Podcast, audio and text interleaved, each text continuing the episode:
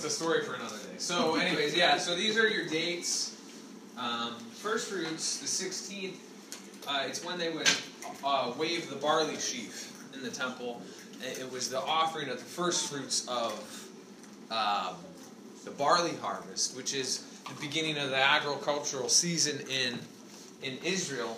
And the barley is ties in intricately into uh, when Passover is, is because the first month of um, of the year has to be when the barley is in aviv. It's a certain stage of ripeness, so that during the month of or the week, I'm sorry, of unleavened bread, they could go and they could offer that that sheaf offering of uh, of um, barley to God in the temple, and so it had to be to a certain ripeness stage to be able to offer that first fruits. So, and that's what determines the first month of the year um, for the biblical season because it's all agriculturally based and it goes on um, uh, the seasons and, and the uh, climate basically and and what God does. It's it's fascinating to me how that when when it's tied to um, the beginning of something is tied to a certain ripeness of a of a grain that's intricately controlled by uh, the environment, which is controlled by God. And, and, and that's what he says. If you obey me, I'll send the rain and I'll send those things that will cause the crops to grow to keep you alive. Because, and, and that's part of what all these festivals are all about. Passover is a little bit unique, but all about, you know, praising God for Him supplying the food to keep you alive throughout the year. And so it's an agricultural uh, calendar, which is very foreign to us because we're used to arbitrary dates that are just basically set by um, what the celestial bodies are doing in the sky. Uh, and that does play into the biblical calendar, but it's not. Uh, it's not the only factor. You've got the sun, the moon, um, and the uh, and, and what's going on in the environment around what's going on with crops and the harvest.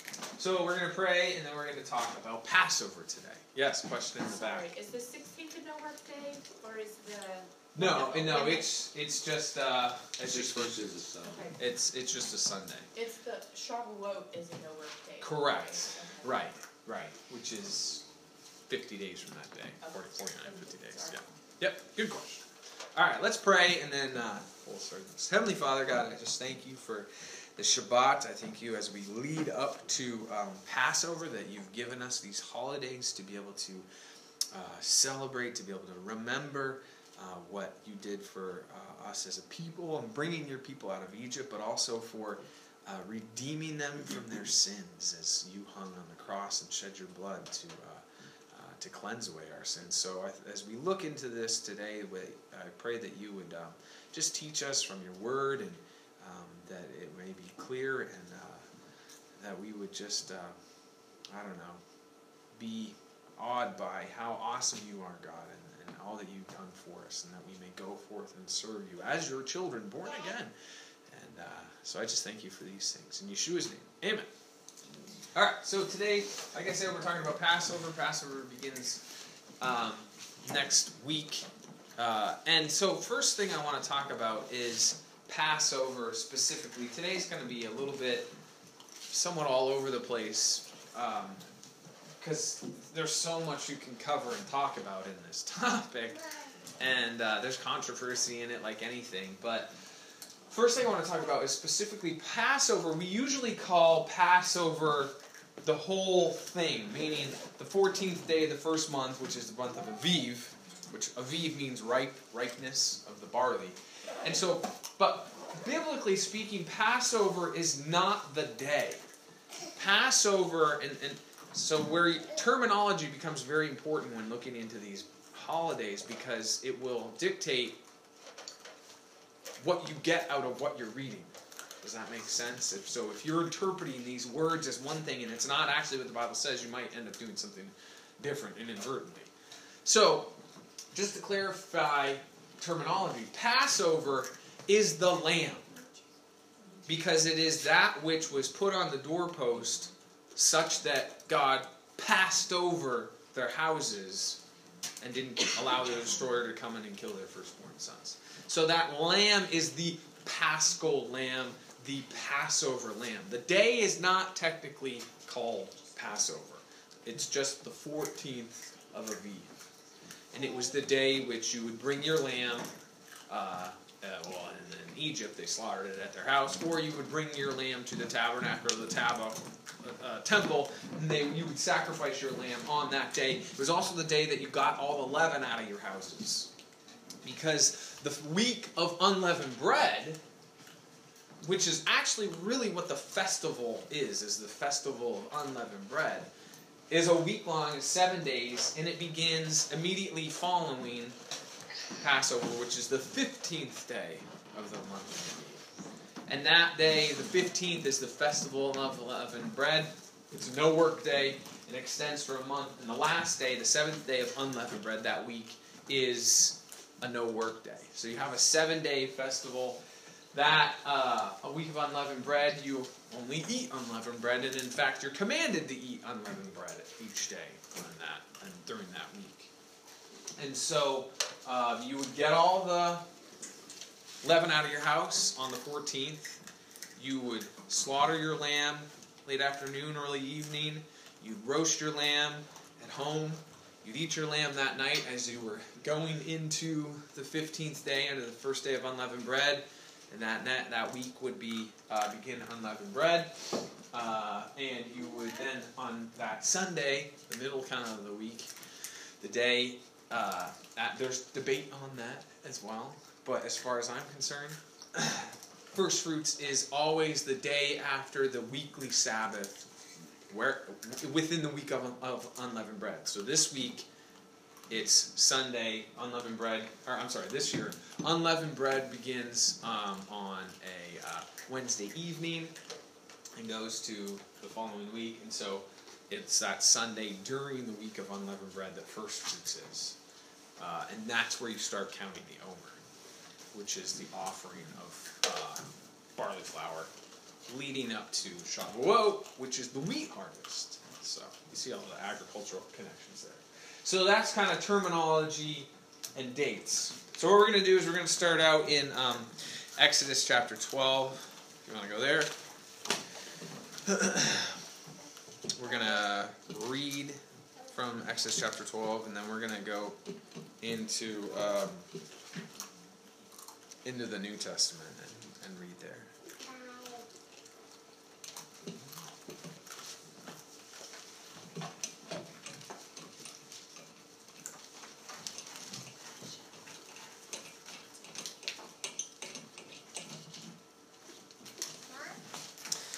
Okay. Oh.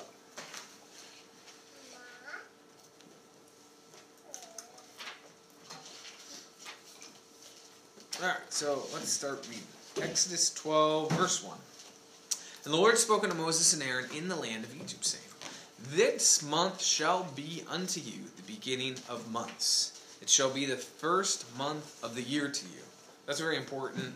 Uh, in, in, in Judaism, they uh, call Yom Teruah, the Day of Trumpets, uh, Rosh Hashanah, which is not what the Bible calls it. Uh, that actually is Babylonian influence that happened after the Babylonian exile, and so the in the, Torah portion starts over at the end of the year, but that's not what the Bible says. The Bible says that uh, this month of Aviv is the first first month of the year. So happy New Year. quick, quick question. Yeah. Why does the calendar say the month of Nisan? The Nisan is the is a Babylonian name. So most of the names that you see, uh, uh, Adar. Um, can't think of any other ones right now. Those are all actually Babylonian month names. And so when they came out of exile from Babylon, they brought a lot of that with them. And so it just became common nomenclature to call them by uh, the uh, the Babylonian names. And you'll and you'll see some of those in the Bible, but it's a it's a little bit later on, typically, uh, when after the Babylonian exile, during the Babylonian exile. So, yeah.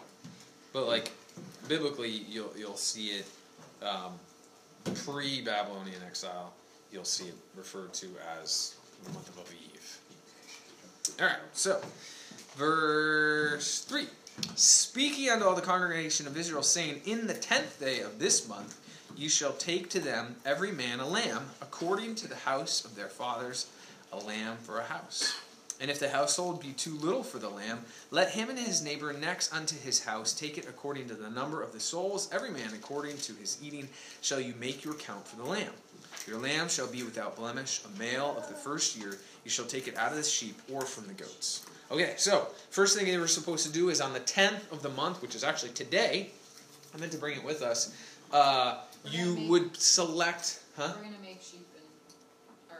Yeah, they're gonna make sheep in in uh, Shabbat school class. That So on the Tasty. Oh, no, no, no, no, no. No?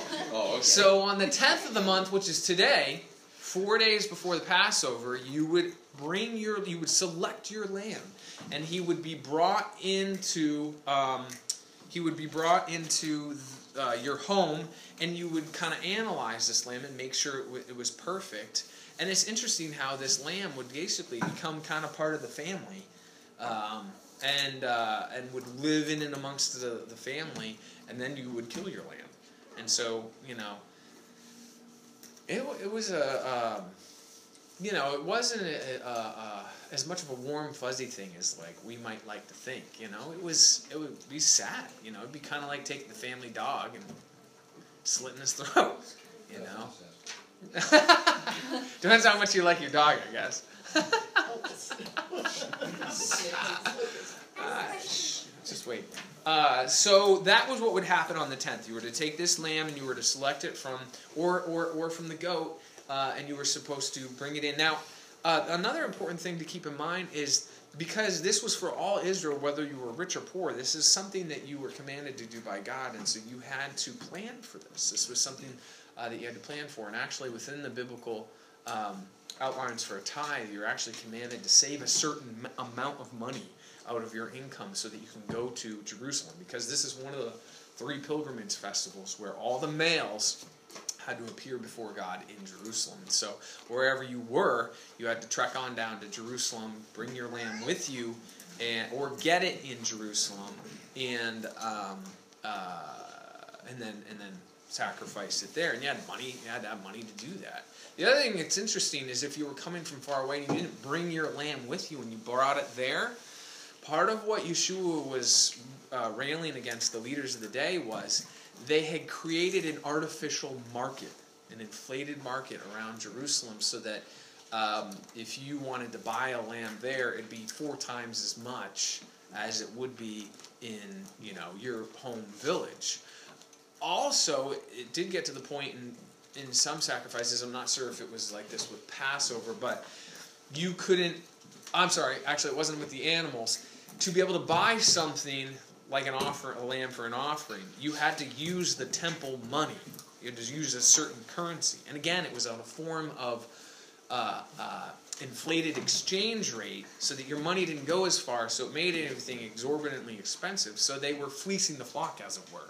And so that's why when Yeshua went in the temple and he ripped open the turned over the tables of the money changers. That was that was what was going on. He they were um, abusing the people and they turned it into a den of thieves. And so that's what he was ripping mad about because this was something that all Israel was supposed to do, commanded by God, and they were they were putting a stumbling block between the people and God by their uh, their own commandments, and um, he was not pleased with that. And so that just to give you a little uh, bit of background on that. Okay, so. They were also the other important thing um, is to keep in mind here is Passover is something you do with your family and perhaps your neighbor next to you if you uh, uh, if your family's not big enough to eat a lamb, and so it's not a corporate thing. It's a very individual family thing, which is very important. Um, and as we'll see when we as we read this narrative and we start to talk about what happened in Egypt, because um, it, it's become popular in the Messianic movement and even in churches to have a congregation Passover. And we actually used to do that, but as back in the day, when, as Glenn and I started, you know, studying this a little more, came come to see that really what we're supposed to do biblically is is it's, it's a family thing. So. Um, so we're trying to, in the exile, do the best we can and, and remember these holidays and festivals as best as best as we can. Um, really, what we're doing uh, with Passover and unleavened bread is not actually Passover because we're one not in Jerusalem, two there's no temple, and three. Um, you know, none of us are clean, and we're not even, you know, so we're not doing it as we're supposed to uh, because we can't right now. But God knew all that was going to happen, and so that's part of what was what, what went on with Yeshua and, and Him being our uh, the Lamb of God who intercedes for us on our behalf in the heavenly temple. Okay, so let's keep going on. Uh, da, da. Six, and you shall keep it unto the fourteenth day of the same month, and the whole assembly of the congregation of Israel shall kill it in the evening. Then shall you take the blood and strike it on the two side posts and on the upper post of the house, wherein they shall eat it. And they shall eat the flesh in that night, roast with fire and unleavened bread, and with bitter herbs they shall eat it nor eat of it raw, nor sodden it at all with water, but roast it with fire, with its head, its legs, and with the purtenance thereof. And ye shall let nothing of it remain until the morning, and that which remaineth of it until morning ye shall burn with fire. So they were supposed to keep it till the 14th, and then the whole of Israel would slaughter this lamb. And they were to, uh, in Israel, they were supposed to, uh, Egypt, I'm sorry, they were supposed to put the blood on the doorpost of their houses, on the top and the bottom.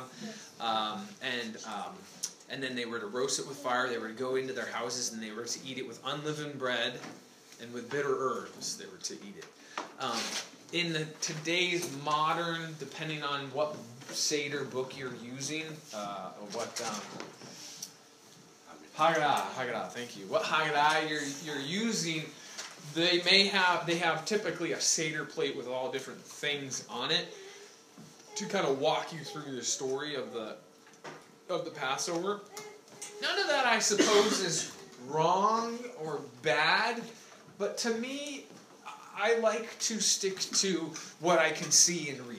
And so, even our Passover Seder has gone through various forms um, throughout the years. It's changed a little bit every year, in, in fact, as, as we do things a little bit differently. But anymore, um, uh, we don't have a Seder plate per se with, uh, with the egg and, and all these different little things on it. I suppose that's fine if you want to do that, but anymore we've come to where it's pretty much, you know, we have lamb, we have uh, bitter herbs, and we have um, uh, unleavened bread. We do have haroset, you know, some of the more traditional things, and there's nothing wrong with that to add in your own tradition um, into these into these hol- holidays, into these festivals. Um, but I guess the key thing is don't let those become elevated above what God has given us and told us to do you know, in these things. So they'd slaughter their lamb. They take this lamb on the tenth day. Um, it's interesting as you read the, the New Testament. We're not going to get into that. We don't have time to read everything. But as Yeshua went into Jerusalem and he was led in on a donkey, and uh, they, they said Hosanna, Hosanna, and they put the palm trees down, and then he went in and he and he dialogued with the people in it. It was very much the same thing. The Lamb of God going in and being tested and found there's nothing wrong with this guy. There is no sin in him, and so it was the same thing with with the lamb that the Israelites would have, and that lamb was put for the family, just as Yeshua was put for his family, his people, his children, so that when the angel of death, the destroyer, would come, he would pass over that family because they were uh, they they they had um, that lamb had taken their place instead of uh, instead of them dying. And so what they did with this lamb is they, they slit its throat. They drained the blood into the um, into a basin. They put it on the doorposts, and then they walked through that door into the home, into literally God's home, basically and then went through the door through his blood to be adopted as his sons, as it were, so that the destroyer would pass over. Because it says, you know, uh, Israel, my son, have I drawn out of Egypt, and uh, and so that's same thing as what Yeshua did for us. He shed his blood. He is the door, and he put himself for his people, so that they could be his his children and be. Um, uh, washed clean of the old man, their old their sin. All right, so let's keep going. So they were to eat it the whole thing. They weren't to boil it; they were to roast it with fire, and let none of it and rain, remain until morning. And whatever they didn't eat, they were to burn up with fire. And eleven. Thus shall you eat it with your loins girded, your shoes on your feet, your staff in your hand. You shall eat it in haste. It is the Lord's Jehovah's Passover. So there we see the lamb is Jehovah's Passover.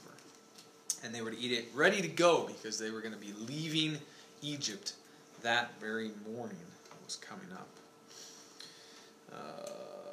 Uh, 12. For I will pass through the land of Egypt this night and will smite all the firstborn of the land of Egypt, both man and beast, and against all the gods of Egypt will I execute judgment. I am Jehovah. And the blood will be to you for a token upon the house where you are. When I see the blood, I will pass over you, and the plague will not be upon you to destroy you when I smite the land of Egypt. This day shall be unto you for a memorial. You shall keep it a feast to Jehovah throughout your generations. You shall keep it as a feast by an ordinance forever. That's really important right there because there's there's even some who say, oh well, we shouldn't even be doing Passover because we're not, you know, we're in exile, we're not in Israel, we're not, you know, there is no temple, so we shouldn't even be doing it. But that's not what God says. It says we shall be doing it um, forever throughout our generations. Forever doesn't end. That's right.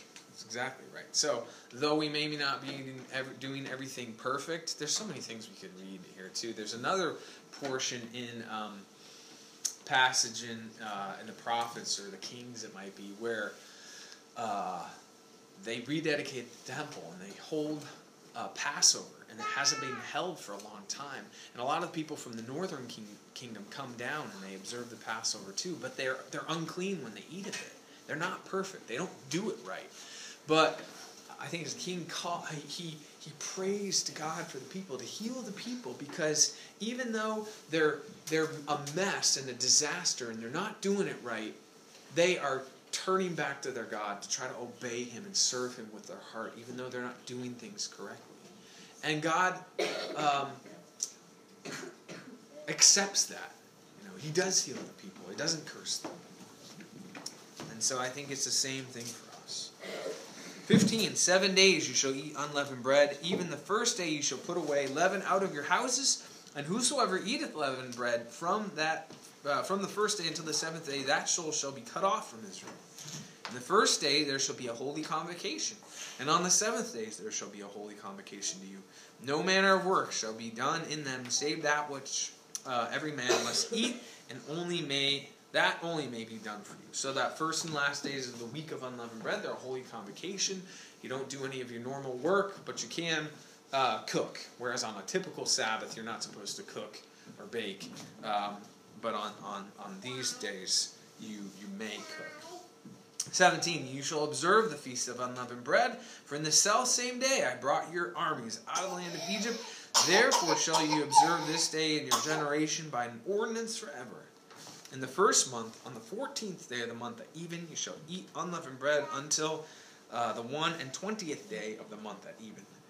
Seven days there shall be no leaven found in your houses. For whosoever eateth that which is leavened, every even that soul shall be cut off from the congregation of Israel, whether it be a stranger or born in the land.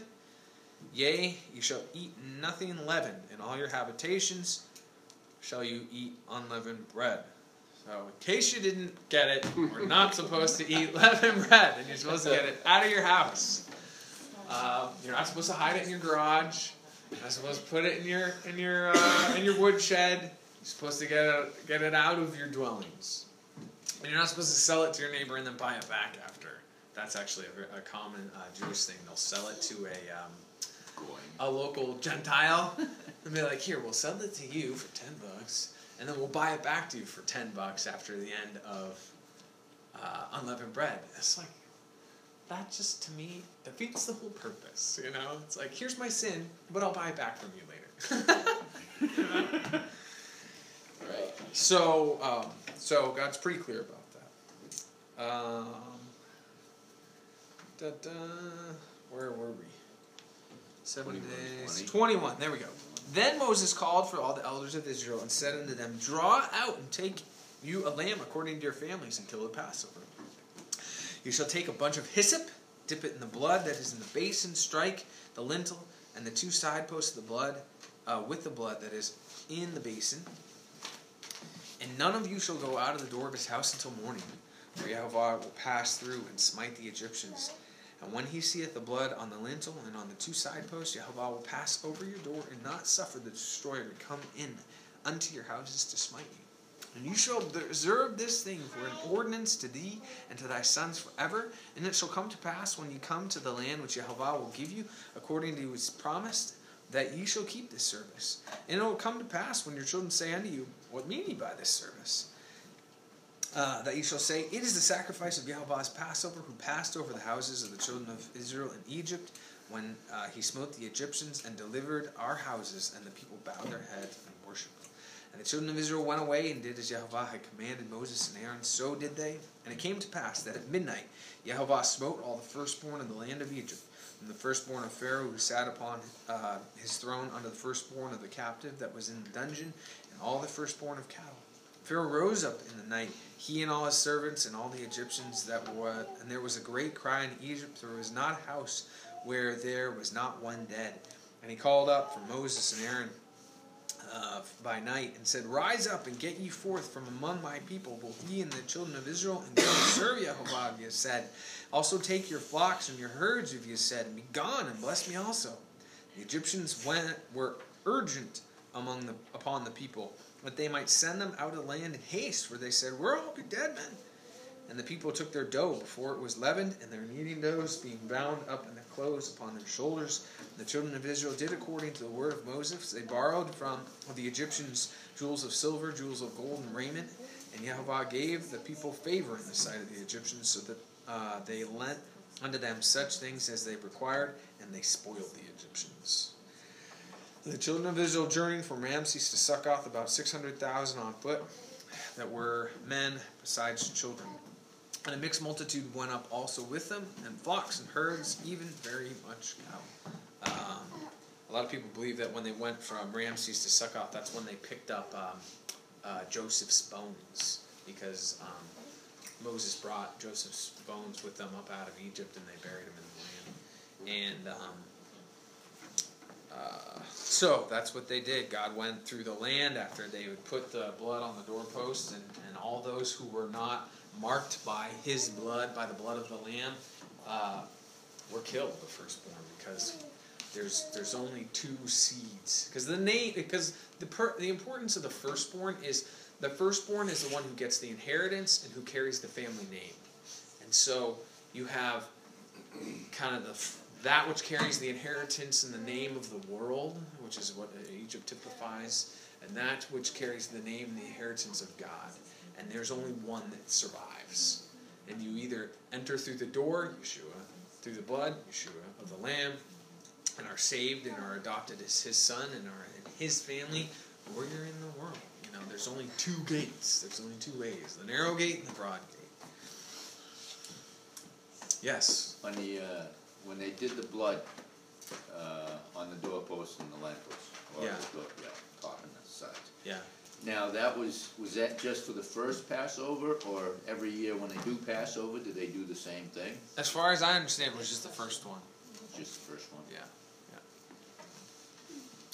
Cause it keeps saying forever, so I didn't know if that means they do that too, cause they kill a, I mean, they used to kill a lamb every year. Right. And the temple was there, so I didn't know if they reenacted the whole thing or just.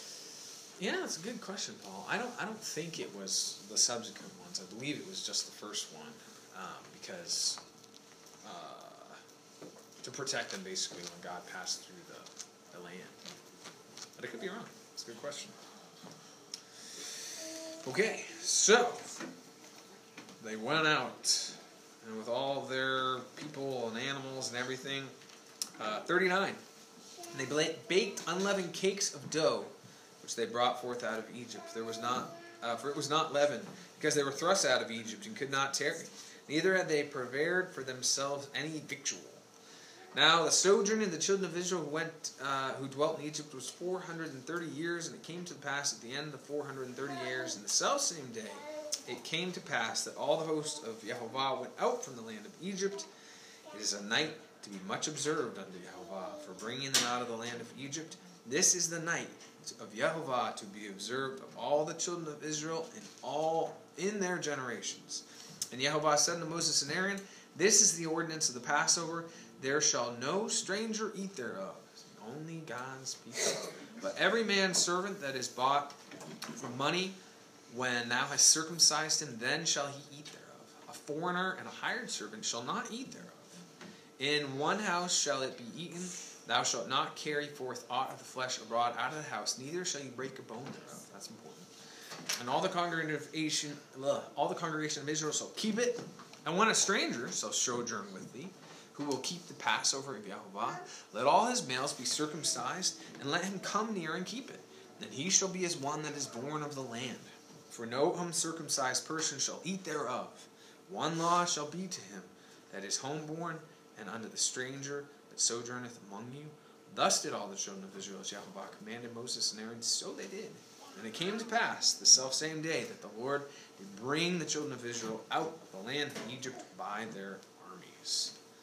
Now it's just incredible what happened. You know, that they, that many people left all at once. You know, they went to the mountain, and so and he brings up uh, at the end there that a. Uh, uh, no stranger shall eat it. In other words, that person who is not has not bound themselves to the God of Israel, um, uh, who has has basically uh, what would we say assimilated or immigrated essentially, you know, uh, pledged allegiance. They're not to eat thereof because it is. It is the sign, it's the uh, part of enacting a covenant between them and God that they, they are now His people. Because that lamb has taken the place of, um, the penalty for their sin, that has separated from them from God. Because only uh, purity can dwell with God. And that's, that's why, uh, even when they go to the temple with uh, the ashes of the red heifer, all these things point to what God has done and does for his people in taking their sins upon himself and purifying his people so that they can dwell with him and be, be able to be in his presence.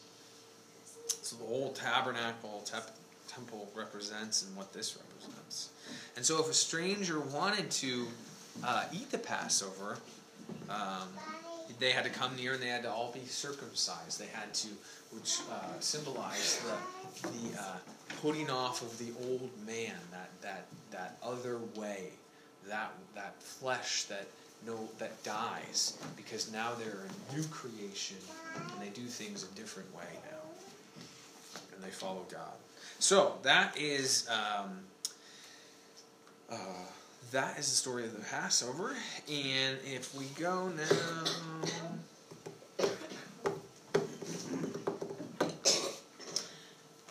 Let's go to Jeremiah 31 31. That's everybody knows that it's the new covenant passage, but it's going to tie into what Yeshua talks about because part of the Passover story is then they go to Mount Sinai because what Moses said, or what God tells Moses is, you're going to go, you're going to bring the people out, and then you're going to bring them back to this mountain to serve me. And and so he leads them out. He saves them, right? They're born again as a new people. But then he brings them to the mountain, to his presence, where he then teaches them their new culture. You know, who they are now, how they live, what they do and they enter into this covenant before God. So if we go to Jeremiah 31 31, um, what, what you read, as you read through on the grand scheme of the Bible, is this covenant um, is constantly having to be renewed, basically, because the people keep breaking it. And, um, and God, in His mercy, has mercy upon the people and um, and does continually renew this this uh, covenant because it's, it's it has to be taken upon each generation because that's why when the people were getting ready to go into the land, Moses said this this wasn't a covenant made with their forefathers. It, all you all of you stood at the, the foot of the mountain and have en- engaged in this covenant. So every generation, every person has to be born again, and then has to uh, take upon them this new uh, uh, covenant, this and, and the per, and the um, stipulations thereof. It's just like when you get married, you know, there's there's a contractual agreement there that you're going to be faithful to your mate, and you're going to do X, Y, and Z. It's the same thing with God. It's not, you know, we're in a relationship now, and I do whatever I, you know, I, whatever I feels good. You know, that just leads to chaos, which we see regularly. So Jeremiah 30, 31. Behold, the days come, saith Jehovah, that I will make a new covenant with the house of Israel and with the house of Judah, not according to the covenant that I made with their fathers in the day that I took them by the hand to bring them out of the land of Egypt, which my covenant they break. Although I was a husband unto them, saith Jehovah. But this shall be the covenant that I will make with the house of Israel. After those days, saith Jehovah, I will put my law in their inward parts, and write it in their hearts. I will be their God, and they shall be my people. And they shall teach no more every man his neighbor, and every man his brother, saying, Know Jehovah. For they shall all know me, from the least of them unto the greatest of them, saith Jehovah. For I will forgive their iniquity, and I will remember their sins no more. Um, and so that's an important passage to keep in mind because Yeshua is going to say, This is my blood, the new covenant. So let's go to a um, couple passages just to tie in what we were saying. Go to John 129. Is where Yeshua says he's the land, or I'm sorry, not, not Yeshua, uh, John says, Behold the Lamb of God. So John 129. Oh, let's go back. Let's start in 26 actually. John answered them, saying, I baptize you with water, but there standeth one among you whom ye know not. He it is who coming after me is preferred before me, whose I am not worthy to unloose. These things were done in Bethabara beyond the Jordan, where John was baptizing. The next day, John seeing Yeshua coming unto him, said, Behold, the Lamb of God, which taketh away the sin of the world. Now that was a pretty big statement for him to make when he saw uh, when he saw saw Yeshua there. But the, but he recognized that Yeshua was that Lamb of God, that perfect um, one who is coming uh, to take away the sin of the world of his people. All right, go to John ten.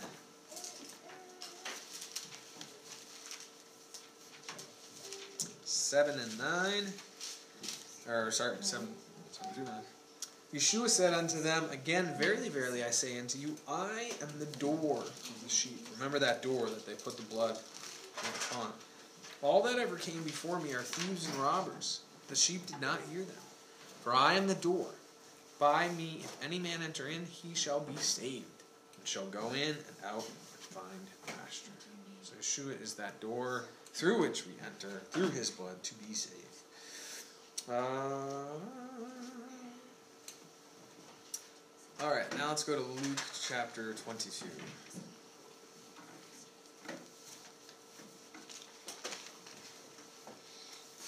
Say twenty-two or twenty-three? 22.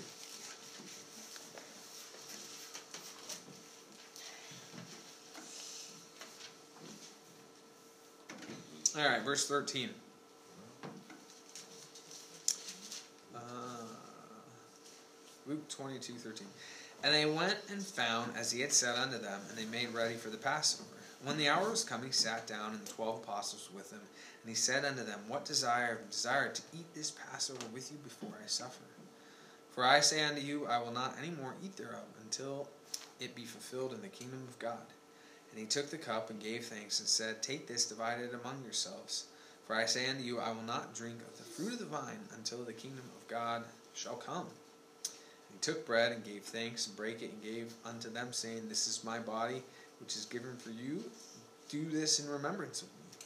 Likewise, also the cup after supper, saying, This cup is the New Testament, the new covenant in my blood, which is shed for you. So here we have um, whether you think it's a Passover Seder, Passover, that there he's eating with his disciples, or just a Last Supper. Either way, he makes it pretty clear that um, his blood will be shed, and it is the blood of that new covenant.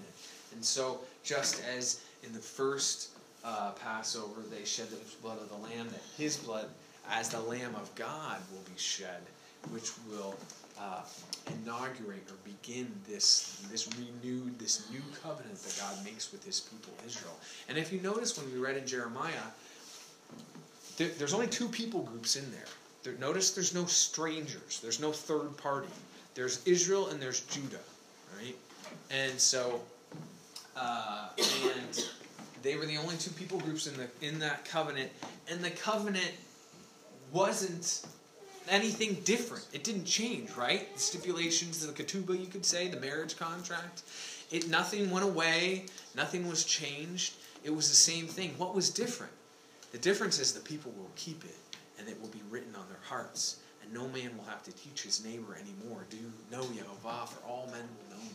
And so when Yeshua came and he died, this began this process of God renewing the hearts of his people such that they will keep his covenant and he writes it on their hearts. And it's been that way from the beginning, all those who have been born again and saved uh, by the blood of the Messiah because he was the lamb slain from the beginning of the world. So, in God's eyes, we tend to look at things as this linear timeline stretching from beginning to end. In God's eyes, it's already happened, right?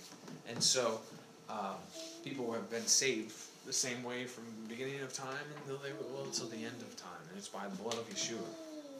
And um, that's how they become His people. So, as you uh, observe Passover coming up um, next week, I don't know, keep all these things in mind, and um, you know, so as as uh, the cool thing is, as you know, generations past used to look forward to the coming of the Messiah you know, to redeem his people for the redemption to take place. Our Messiah has come, and he has redeemed us, and we wait for his um, um, second coming when it says, uh, until the kingdom of God shall come, because he says he's not going to drink of the fruit of the vine until the kingdom of God come. And they asked him, when will the kingdom become to Israel? And uh, I've said before, the fascinating thing to me is he doesn't answer that question. He just says, take heed no man deceive you. You know, in other words, cling to what I've already taught you and I've told you until the end. Yes. I don't know if I zoned out if you said this. So when Yeshua says this is the uh, new covenant in my blood, did you can you elaborate on the new covenant in my blood? Well, I think it, it it's exactly what it says is that, you know, I'm not sure what do you mean? What are you looking for an answer? Well, connecting it to John Jeremiah where it talks about the new covenant, Right. Israel and Judah becoming one. Right. When he says this is the new covenant in my blood, is this, is he, what's, what's he saying in there? I, I get kinda confused on this myself. I mean, is he saying, okay, guys, we're renewing the covenant, this is a renewed covenant? Is, is this like he did in Deuteronomy, the next generation? Just like what you're saying, it has to be renewed in each generation. When he says this is, because Christianity says, okay, Jesus started a New Testament, different from the Old Testament. Right, right. Whereas he's saying this is. It's really, uh, it's really what he was doing there is a fulfillment of what the prophets has said that one day one will come and he will die and he will take away the sins of our of our people and will gather back in the exiles and re- reunite the people, which is can only be done by God Himself. So it's the beginning of Jeremiah thirty-one. I believe so, yeah, and and the reuniting two of the tribes. To become the one Israel. Right. Inaugurating that. I believe so. Aspect of the prophecy. Yeah, exactly. Yeah, because that was what part of the whole thing was them going out to uh, gather in the Gentiles, those that were scattered abroad, whether they're grafted in or they're regrafted in. You know, if they were part of the scattered tribes or if they were never part of the scattered tribes, and so they're all being grafted back in, and so he's reuniting his people and and taking away their sins, which has caused this exile to happen, and uh, to rebuild you know, the kingdom, to rebuild the people. So we know he's not starting something new. He's not doing away, I mean, I know this, but. Right. I'm still. No, he's out how to fulf- explain all Right, no, he's fulfilling those things that were proph- prophesied for him to do, which are taking away the sins of Israel because they had just run amok in their chaos and their sin. Uh, and, and the consequences of that sin, the exile, which would imply and does imply the reuniting of the two houses of Israel, uh, being gathered back together. Uh, in their hearts first, because that's what has to happen, and then eventually corporately in the land, with Him back on the throne. And do you think, um, that, see, being Christian for so long, my, it all gets distorted, so do you think basically, in essence, as we look back in hindsight, he knows the temple's gonna be destroyed, no more sacrifices, you're not gonna be able to sacrifice the lamb anymore. As a matter of fact, you guys are gonna be way out there. Right. So I've done this completed, finished work, this is the beginning of the prophecy, where the two that are out there now scattered, they're gonna, now begins a process, of hence why the Holy Spirit is such a manifest way, because they're gonna be going outside the land. Yeah. There's gonna be this ingathering of the one, hey, heads up, this is it. Right. Yeah, I think exactly right. And I think part of what what went on with the destruction of the temple, well, one, you know, he is our Passover lamb now, and so he is the one that intercedes for us on behalf in the heavenly tabernacle, right? Because he's, as we read in Revelation, he's the slain lamb up there, and so our sins are laid on him because the God knowing that the temple was going to be destroyed, and I think a large part of the reason the temple was destroyed is because it had become an um, an idol unto itself almost. So instead of it being just that thing which um, facilitates the the coming together between God and His people and His presence, and that it needed to be destroyed in its in its current form, and it will be rebuilt again. I believe just I think very much like the tabernacle was built, it was born forth out of the hearts of the people who had a relationship with God, and so they gave willingly to build it so that God could dwell in their presence again as their corporate body again. And so while we're still all scattered, that obviously hasn't happened yet, but God is, um, you know, part of the beginning of it was the Messiah coming and dying. And even if you read some rabbinic literature, they even say, you know, uh, he will come and die, and if we are not worthy, he will go away and return again. They even say that in a lot of their writings because it's not time yet. You know, it's not ready yet. He only he knows when it'll be time. Um, because they even stood around, you know, after he went up into heaven, waiting around, you know, thinking maybe it'll happen. And uh, but they had he, they had to go to the othermost parts of the earth, you know, uh, slowly gather these hearts. Yes. Okay, so another question, um, and I know we talk, you know, I talk a lot about this, but I, I can't ever get things straight. And based on what you just said, um, do you think, and this is just your opinion, unless you have an answer, definitively, so, you know, like what you just said, which always resonates with me, it's gonna be born out of the hearts of the people. So we also have the Temple Institute creating and making all this stuff. Yeah. I mean, just your personal opinion, I mean, I don't think you and I have ever talked about this, I kinda have a personal opinion, but I, I don't know that I trust myself and my personal opinions like this. I mean, and there may not be an answer to that, we're all agag, agog, agag, because, ooh, look, they're, they're preparing all this Right. stuff. Right. Right. I mean, to me, can I just say what I think and then shoot it all Yeah, down? yeah. Because I don't know if I'm right or not, Right. but I want you to do it. I, I tend to think, you know, Yeshua doesn't need all this preparation. If he actually wanted to, he could come back and poof, the temple. You know, is it gonna be a, a tent? Is it gonna be a tabernacle? You know, does, is a temple institute being used of God? I mean, there may not be the answer, but my mind says, I don't, I, I don't, no, you know? Yeah, I, my, I don't have any. Yeah, this is all speculative opinion, I guess, on my part because no one really knows. My kind of feeling, for whatever it's worth, is I'm not sure that that is going to be, you know, the temple which Yeshua returns to. I mean, maybe it'll be because I don't know. Because it seems like it seems as though a, a temple is going to be rebuilt. and There's going to be the abomination of desolation set up inside it. So That could be simply a tent. I heard one guy say it. Right, it may not even have ha- to be right. a rebuilt temple, because if you think about a rebuilt Yeah. temple before Yeshua comes, that's gonna take years and years and years. Right. So as far as I don't know. I mean, and then there's other people that say, well, it's actually just going to be people. and it's not even going to be a physical building. I don't know that I buy that. I think there is going to be a physical building, but when that exactly all happens, I, I don't know. It's I'm not. I don't have a clear picture in my head of how all that's going to unfold. Um, And I don't know if you wanna stop the recording because it's going crazy, or keep going. yeah. But, you know, I just, I wanna think, as well-intentioned as Rabbi Chaim is and all these people, yeah.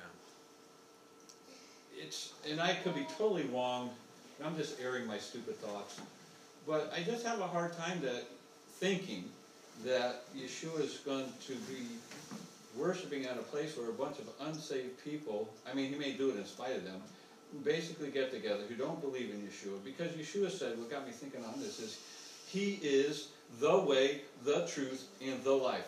No man comes unto the Father but by me.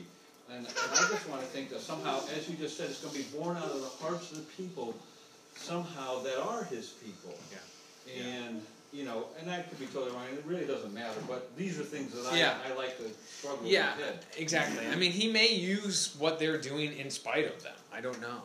You know. I don't know. Time will tell. I always, you know, there's a fine line, I guess, to me between, you know, mankind doing something of their own works, of their own, you know, blood, sweat, and tears. Not that that isn't a relative, uh, pertinent thing for us to do, obviously, but you know, I personally believe that the rebuilding of the kingdom is is the believers. It's not those who don't accept him. Because he says, when you think not, you know, when you're not thinking about, it, then the Son of Man is going to come. You know, everybody's going to be saying, look here, look here, look here, look here. Well, it's going to be like in the days of Noah. You know, I just, I, I don't know. These are just my crazy Yeah. thoughts, but I never, either we don't have enough time or, you know, I just airing out. I mean, how's it really going to be? You know, when they're saying peace, peace. You know, it's not going to be then. It's going to come. Right. as a thief in the night, perhaps. I don't know. Yeah, to the well, it's, it's please spit tonight to those who don't know him. Yeah. Right, but still, But I mean, still, yeah. you have a bunch of people that don't know him, building all these things, getting the Temple Institute ready to build, because, you know, they're getting ready for him. And, and so the Messianics are saying, look, Rabbi Chaim and the Temple Institute are doing all this stuff.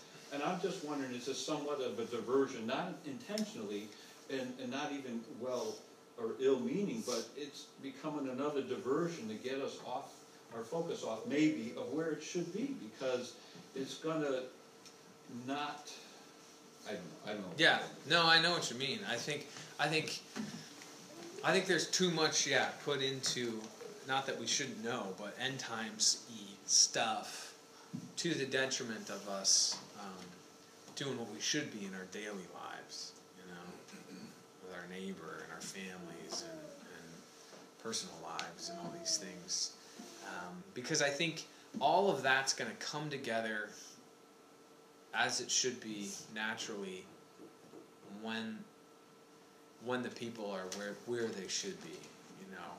Whether that comes really quickly through persecution or something which could be or more organically over time. And, and can I go back to that? You know you should say I am the way the truth and life. No man comes to the Father but by me so I was listening to Haig because he's gone through Hebrews and I think part of where we're also in the Messianic movement and well-intentioned being a little confused is we're kind of thinking, well, somebody like in Nehemiah Gordon, well, surely somehow God sees the sincerity of his heart, and you know, look at his done. He had that experience on on the fake Mount Horeb, because that's where he could go. But he, he he genuinely had. I mean, I listened to the thing years ago and well, you know, I mean, it was. I wish most believers could have had a testimony like that. yeah And I started to get confused myself, but, uh, not confused, but start wondering, oh, is there some other, does God kind of wink and a nod and say, yeah, you guys believed in God? But it has to always be, right, from the beginning through all ages, right now, nobody gets to the Father except through Yeshua. You know, did they know his name back in the Old Testament was Yeshua? I want to kind of think so because of Joshua, and his name's pretty close to Yeshua, and and I think there's definitive things perhaps pointing to the fact that that Messiah that's going to come kind of has this identification markers to him, and so they believe by faith in the coming Messiah. We believe in the come, in the Messiah that has come. So whether just, you know, Rabbi Chaim and all is good and, and you, you know what I'm saying? I mean, Right, There's right. no way. So Nehemiah Gordon, as much as we wanna welcome him into our fold, he is lost. Yeah. Because he Yeah. does not believe in Yeshua. He No, he thinks he's a historical person. Right. He might have come and did good things. Right. But he does not accept, he rejects Yeshua as Messiah. And the line has to be clearly delineated, and it's got muddied in the Messianic movement because we want, as you said, our warm fuzzies mm-hmm. of connecting to this body of people Right. that we so long have longed and looked to. Right.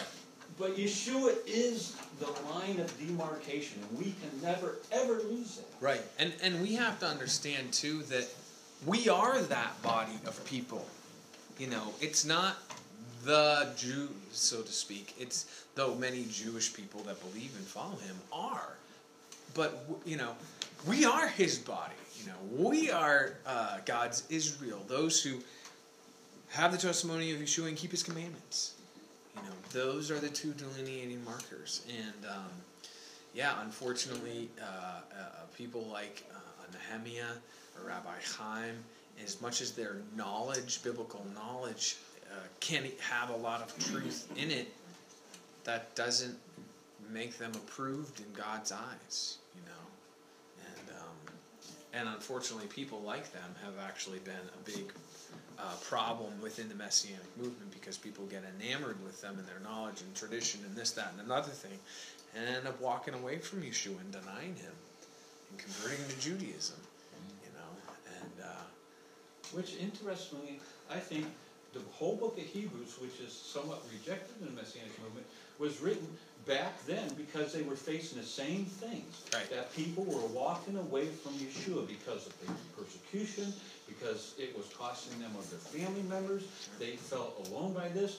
And, and so the author of Hebrews writes this book, says, hey, we're, what's happening? Where are you going? It's only in Yeshua. It's not by anything else. And to me, it's fascinating that the Messianic movement is struggling with the book of Hebrews because the book of Hebrews is pivotal. yeah, And I think only those that are kind of waffling on this Yeshua thing and the deity and his shed blood, and that's it, the book of Hebrews speaks too emphatically towards that, and his Yeah. high priesthood and all this stuff. yeah. And if and if Yeshua, which I b- believe in and know that he is the promised Messiah, when you read the prophecies of the of the uh, in the Tanakh, you know, to reject the Messiah that God sent, Him coming to do this for His people, to save them from the sin that has separated them from their God and caused all this chaos. You know, to reject that is is to reject God. Well, he said, he should have said, if you don't know me, you don't know the Father. If you don't right. believe in me, you don't believe in the Father. Right. You know, like I said, between you and I, somebody needs to tell Nehemiah, no, you do not believe in God. Right. Although he talks about God and is a big proponent of God, Yeshua said, you don't know me, you don't know the Father. You don't believe in me, you don't believe in him. So Nehemiah does not believe in. And, Yeah. we're so afraid in the Messianic movement to say these things because we're going to offend people or hurt people's feelings. This to me is the hard truth. And it all hinges on Passover. Yeah. It just all hinges on what he did. Right, and that's why Passover is the first festival of the year and what kicks it all off and begins everything. You know, you have to be be transformed to be God's one of God's children to walk out His ways. And um, so, yeah. Thanks for bearing with me. Yeah, yeah. All right, let's pray and close. Heavenly Father God, I just thank you for this word, and uh, I thank you for the Shabbat, and I just pray that as we uh, lead up to Passover, that you would just continue to work and prepare in our hearts and minds to serve you, to obey you, and to be transformed, and uh, walk out your ways in our lives. And I thank you for what Yeshua our Messiah did for us and purchasing us, purchasing us by his blood. So I thank you for all these things in Yeshua's name. Amen.